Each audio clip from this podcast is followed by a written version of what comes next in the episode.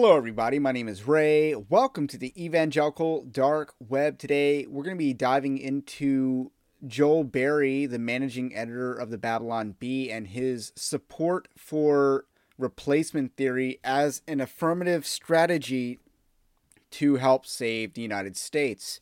Now, this is a really ridiculous take, and I would expect someone from the Babylon Bee to understand politics a lot better than what Joel Berry just proposed as an unpopular opinion, but sometimes unpopular opinions are unpopular for a good reason. And this is one of those times, and I'm going to try to exhaustively explain why, but not too exhaustively. I want to keep this a little bit short. But first, uh, if you are new to the channel, I'd like you to subscribe. Uh, otherwise, drop the like button. Evangelical Dark Web is a news, Christian news gathering and commentary Uh, ministry, and we have articles pretty much every day on the site, more articles and videos and stuff. So don't forget to check that out. There's a free newsletter, but if you want to give even more uh, support, we have a Patreon-like system built into the website, and that's one way that you can support. Thank you for all who are currently supporting, and uh, moving on. So Joel Berry, Uh, the managing editor for the Babylon Bee, tweeted out this thread last week. And so, you know, it's taken us a little while to respond to this, and I've wanted to, but there's a docket of items to respond to these days. So anyway, the tweet starts out, unpopular take, mass immigration could save this country. These are hardworking, mostly Christian slash Catholic people coming in. The Democrats want to immediately hook them on welfare and turn them into a permanent underclass voting bloc. We could prevent that by assimilating them. And obviously there's some Borg imagery with the word assimilating. And that is, I think, intentional on uh, Joel Berry's part, because he makes that joke later in the threat, in the comments below. He makes that joke. So There there are parts of this, while I still dis- I vehemently disagree with Joel Berry, I do like the fact that he's trolling and joking around about it, but the serious thing that he's proposing is asinine. So he goes on to say, and I'll read his whole thread before uh, we respond, it's a fact that first-generation Americans are more hardworking, more appreciative of America's blessings that and more likely to have traditional families. The Democrats want to bring these people in, keep them poor, and destroy their culture, just like they did to black Americans. They're doing that anyway right now. Maybe it's time for conservatives to start thinking about a realistic plan for amnesty, assimilation, and welcoming these folks as American citizens before the Democrats can destroy these people. These people are coming in culturally, or these people coming in are culturally conservative. Who knows? They just might save our culture. So then he has a proposal for amnesty. Uh, can't vote for ten years. Four years required military service for men. Can't take an existing job, have to create your own. No public schools. Kids must attend private schools. Private school funded by public charities, only family units, no single men, which seems a little inconsistent because now uh, I, I just got to comment on the contradictions that I'm seeing here. Four years in the military service, but no single men would kind of imply that the entire U S government is going to be uh, caring for this family in terms of housing and other stuff. Because that's what happens when, you know, you join the military and you have a family. Uh, you know, there's extra benefits to that. So that there's some contradictions in his proposal for amnesty. But the main crux of the matter is, well, actually, I want to comment on the uh, military service as well. Uh, I don't like the idea of a bunch of foreigners serving in the United States military, especially as the United States military gets increasingly more woke and anti-American. I think that's bad news bears. I think that's completely bad news bears. I think there's a lot of things that can go wrong with that. And if the United States military ever becomes an occupying force in the United States, um, are you familiar with the movie Red Dawn? Uh, where you had Nicaraguans occupying the United States as a hostile force. What he's doing, or what he's proposing, could create a scenario or lead to a scenario in which the Nicaraguans occupying the American people would be Amer- wearing American military uniforms. I don't want to see a future where that's the case, where these people have a loyalty to the country because it's giving them citizenship, not because they were taking up arms to defend their country. There's a, a formula for what could go wrong there, and I think that's pretty backed in history if you bring in a bunch of, you know, foreigners to your military to use as an occupying force.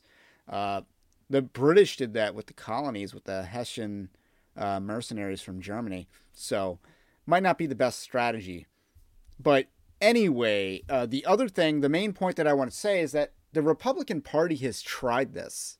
It failed. This was the big game plan after Mitt Romney completely sucked against Barack Obama in the twenty twelve election. The Republicans were like, we need to hit Hispanics. We need to reach Hispanics. And, you know, they floated Marco Rubio, and I think he did the whole, uh, that was around the time of the Gang of Eight and the immigration stuff that the Republicans were trying to pull. And what ended up happening is that didn't work. Instead, Donald Trump comes along, has the most uh, vitriolic rhetoric against illegal immigration that, you know, the Republican Party has ran on nationally pretty much ever. And he crushes the Hispanic demographic much better than any of his predecessors, uh, except maybe Bush the second the first time, or first or second time. But in any case, uh, the Hispanic realignment could be real. I think it's real in some states and not other states. Like, I don't think it's real in California. I don't think it's real in New Mexico. But it, I think it's definitely real in Texas. I think it's definitely real in Florida. And I don't know enough about the other states. But the Hispanic realignment is, in my opinion, underway. Just to what degree and where is the question. And it wasn't achieved through soft on immigration policies. But let's be clear. What he is talking about is replacement theory. He is talking about affirmatively using replacement theory to replace America's population with people he believes would be more culturally aligned with our values. The problem is this fundamentally isn't true. Most of the people he says that would be coming in, you know, as Christians or Catholics, and he does suggest that if we had this plan in place, it would attract a different crowd of immigrants that would be more aligned with our values, which I will disagree with that for multiple reasons. First of all, I think the people that would most align with our values would probably also most align with uh, the idea of staying in their own country and making it better. So I think that's true. Like, the people that would be most aligned with their values would fight for their own country to make their own country better. Uh, secondly, secondly, uh, a lot of the values, you know, we think a bunch of, and mainly he's talking about Hispanics. So I just want to be clear about that. I'm going to use white people as an example because I don't see this as a race thing, but uh, he uses Hispanic. Yeah, he's assuming Hispanics. That that's kind of an underlying thing here. He, he's talking about Hispanic immigrants who bring their uh, Christianity or Catholicism with them. But the problem is, is that Christianity, especially in these Latin American countries, is heavily infiltrated by liberation theology. Uh, in South America and Latin America, they had a lot of communist revolutionaries. And these communist revolutions were furthered by the fact that there were churches preaching liberation theology. Uh, when you look at P- Pope Francis is a key example of this, by the way. He was a Jesuit from South America, Argentina, I believe. Uh, correct me if I'm wrong about that in the comments section. But he was a Marxist Jesuit in Argentina. And the the, the reason why there's... you know, there's more uh, Marxist Jesuits in Argentina, where that came from. And the reason why is because of all these communist revolutionaries. They infiltrated the church in South and Latin America. So, uh, not a good plan. Not a good plan, Joel Berry. You, you think that the people that have the conservative theology are going to be the ones most likely to leave their country. I disagree with that premise. Uh, I don't think that's a, I don't think that's a good plan. Because, you know, how many of you uh, watching or listening to this want to leave your country uh, for a better life somewhere else? And the answer is, you know, probably not many. Uh, so the, he says that these people coming are culturally conservative. I'm not convinced by that. The voting records don't indicate that. And even with the whole Hispanic realignment, it was always kind of true that the longer they've been in this country, generally, generationally speaking, the more conservative they voted. So the first generation would be pretty liberal, the second generation more moderate, and the third generation more conservative. Uh, that's generally the trends you see with uh, Hispanics, Hispanic immigrants. So not a good plan. Bad plan. Scrap that. But I, I want to touch on this other tweet from Joel Berry that, I don't know, it, it's pretty cringe. And it's Western civilization was invented by Greeks and Jews while white Europeans were still naked savages dancing around campfires. So what's wrong with this? And there's multiple things wrong with this. Uh, the first is that Greeks were Europeans. Uh, it's kind of, uh, he, he wants to make a huge distinguishing factor between Greeks and uh, white Europeans, but... You know, this is where we can go a little bit more historic, you know, history nerd out here. Uh, a lot of European groups, uh, the Franks, the Huns, they migrated uh, from the Asian steppes to, or I don't know about the Franks doing that specifically, but the Franks definitely migrated to modern day France. You know, the Celts were there first. Uh, But, you know, the Huns, the Bulgars, the uh, a lot of European groups migrated from the East. So there's some truth to what he's saying, but uh, a lot of this area was Romanized before modern uh, tribe or modern ethnicities were formed. Uh, secondly, uh, Christianity uh, built Western civilization, not Jews. And the reason why is not that there wasn't an insignificant, or there was a significant Jewish population in the Roman Empire. But to what degree did the Jewish population of the Roman Empire uh, spread their ideals to the rest of the empire? And to me, I think the answer is not as much as Christians. Uh, Christians Christianized the Roman Empire. And, you know, this is a very Prager U take, because Prager U wants to say, you know, they, they want to peddle the Judeo-Christianity myth. But in reality, it was Christians that Christianized the Roman Empire and used a lot of Greek infrastructure to build and craft Western civilization. And Western civilization has largely been built off of Rome. Not necessarily the Greeks, the Romans uh, would be more of the basis for Western civilization for all of Europe. The Greeks Hellenized the uh, Asia and Egypt and even India and uh, India and Afghanistan were Hellenized by the Greeks. So uh, the Greeks actually Hellenized more east than west, but, you know, Rome and their connections to the Greece are historically uh, founded as well.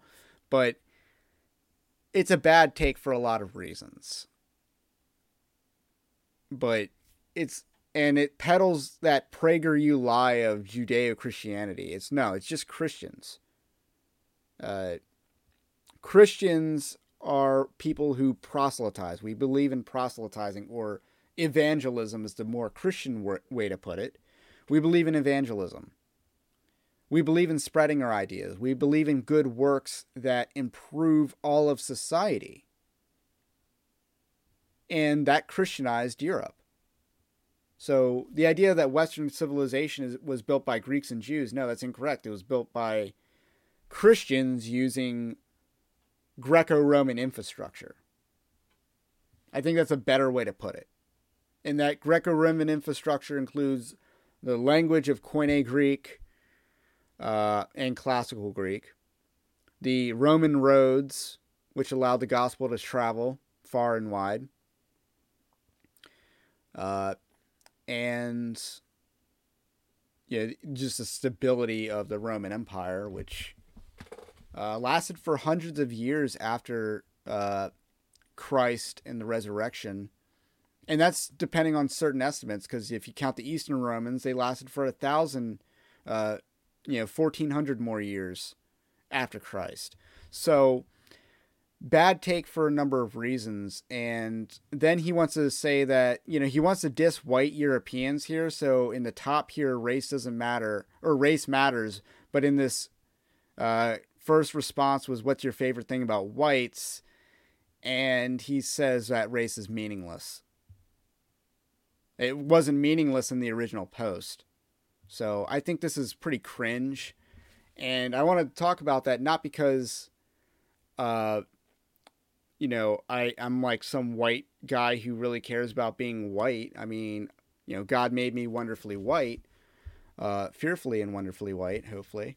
Um, but that's not why, because let's take the skin color part out of it by saying let's Uh, take in a bunch of English-speaking uh, refugees, so to speak. Let, let you know. Let's just make the argument that Canadians are fleeing the their tyrannical regime, and I wouldn't support that either. I, I don't want that en masse, you know. And the reason why is that that won't save our country. And the reason why is because uh, being culturally conservative in the American context largely is dependent, not completely, but in a large part is dependent on being conservative in the American context. It depends on the American context. Uh, if you look at the rest of the English-speaking world, which is predominantly white, so we're talking Canada, U K, Ireland, Australia, New Zealand, and South Africa. Um, if we're talking about these countries, if we just bring in the immigrants from just those countries alone, that won't save our country. And the reason why is, you know, uh, for every Lauren Chen, who's pretty based, there's going to be a bunch of Jordan Petersons who are not.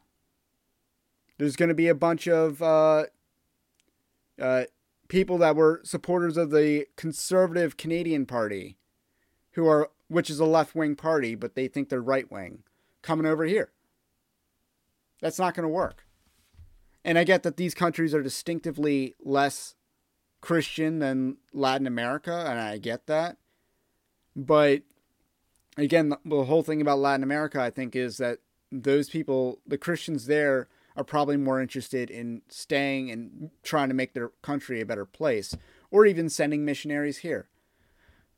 Because, you know, we need more missionaries uh, to to the United States. But anyway, that's a bad strategy. I'd expect uh, Joel Berry and people at the Babylon Bee to have better political opinions than that. Uh, you know, two thousand thirteen called, and the You know, the two thousand thirteen Republican Party called and wants its talking points back. It's a terrible idea. It wouldn't work for a lot of reasons. And I get that Joel Berry is rightly uh, not blackpilled. I think he's, judging from his tweets, he's pretty content uh, that the country is either going to fall or get saved. And he's content with the outcome. Because, you know, he's trusting in God and stuff like that. And I'm glad to hear that. But this is a bad idea. This isn't going to do it. And we shouldn't suggest it. And it's an unpopular opinion for a reason. So, just wanted to comment on that. Uh, my name's Ray. It's the Evangelical Dark Web. If you like the content, subscribe and like the video. Otherwise, have a blessed day, and we will catch you on the next one.